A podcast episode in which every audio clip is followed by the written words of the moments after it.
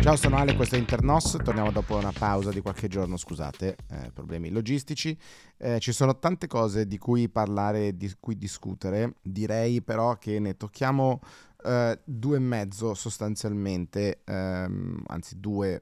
eh, macro temi. Eh, il primo è l'editoriale che trovate questa mattina sul Corriere della Sera di Sabrino Cassese. La megalomania di questo podcast e segnatamente mia, eh, più volte ci ha portato a dire che personaggi illustri ascoltavano questo podcast o leggevano la mia newsletter in, in altre occasioni. Eh, devo dire, escluderei Sabino Cassese per diverse ragioni, ma um, il suo uh, editoriale di questa mattina in realtà è molto interessante e beh, assolutamente in linea con quello che ci stiamo cercando di fare con NOS. Il titolo è Le nomine e la logica politica e si apre dicendo nomine nella società controllata dai poteri pubblici, sistema delle spoglie, che sarebbe eh, spoil system, terzo mandato dei presidenti di regione, riportano l'attenzione sul difficile equilibrio tra competenze e fedeltà politica, merito e lottizzazione, regole persone nella gestione dello Stato. Ne abbiamo parlato anche, ne ha parlato anzi Tommaso Sacchi al nostro evento di eh, sabato scorso, di come il eh, diciamo, il metodo pensato in maniera completamente diversa serva ad arginare invece mire di utilizzo del potere più che l- del metodo, il potere per gestirsi. Eh, dice Cassese, giustamente la politica è anche gestione di uomini e donne, anche i politici devono saper scegliere le persone giuste, ma il problema è ora diventato più grande perché non ci sono più i partiti associazione, grazie ai quali passavano spesso in secondo piano ambizioni personali di carriera e le nomine erano filtrate attraverso le strutture associative, mentre ora sono solo opera dei vertici. Questa è esattamente la struttura che stiamo cercando di costruire diversamente con, con NOS, facendo di fatto tre cose. Uno, limitando nel tempo eh, le leadership ad ogni livello di NOS. Due, eh, incentivando ogni livello a eh, scovare talenti sostanzialmente, quindi eh, la reward, la ricompensa, mettiamola così, eh, la crescita personale di, eh, di, ognuno avviene, tanti più talenti vengono,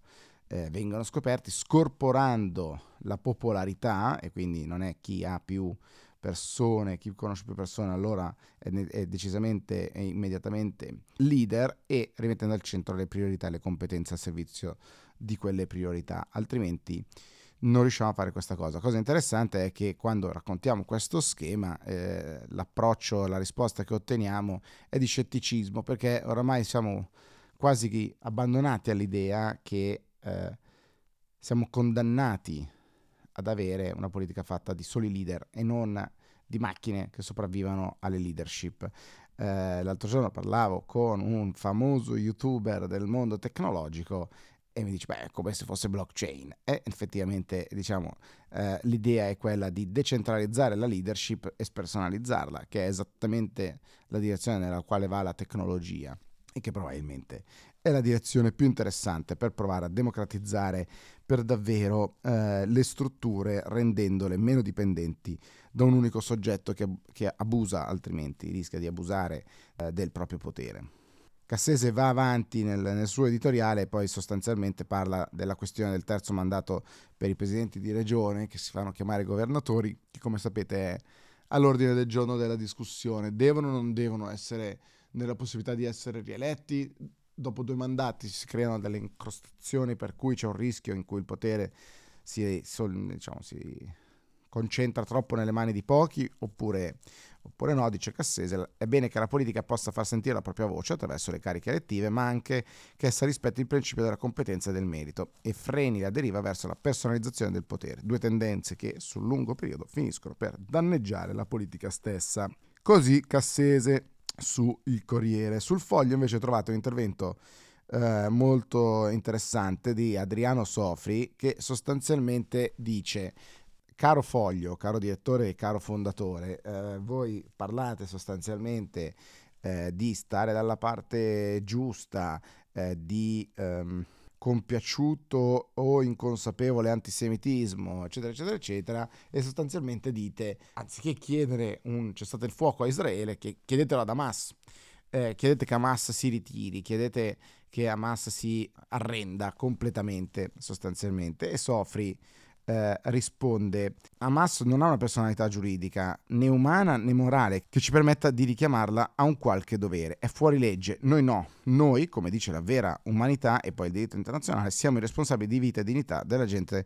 del nostro nemico. Eh, e quindi dice è solo Israele che è una democrazia che fino a prova contraria è una democrazia e consideriamo tale, dice, si chiede provocatoriamente Sofri, è già avvenuta la, la prova contraria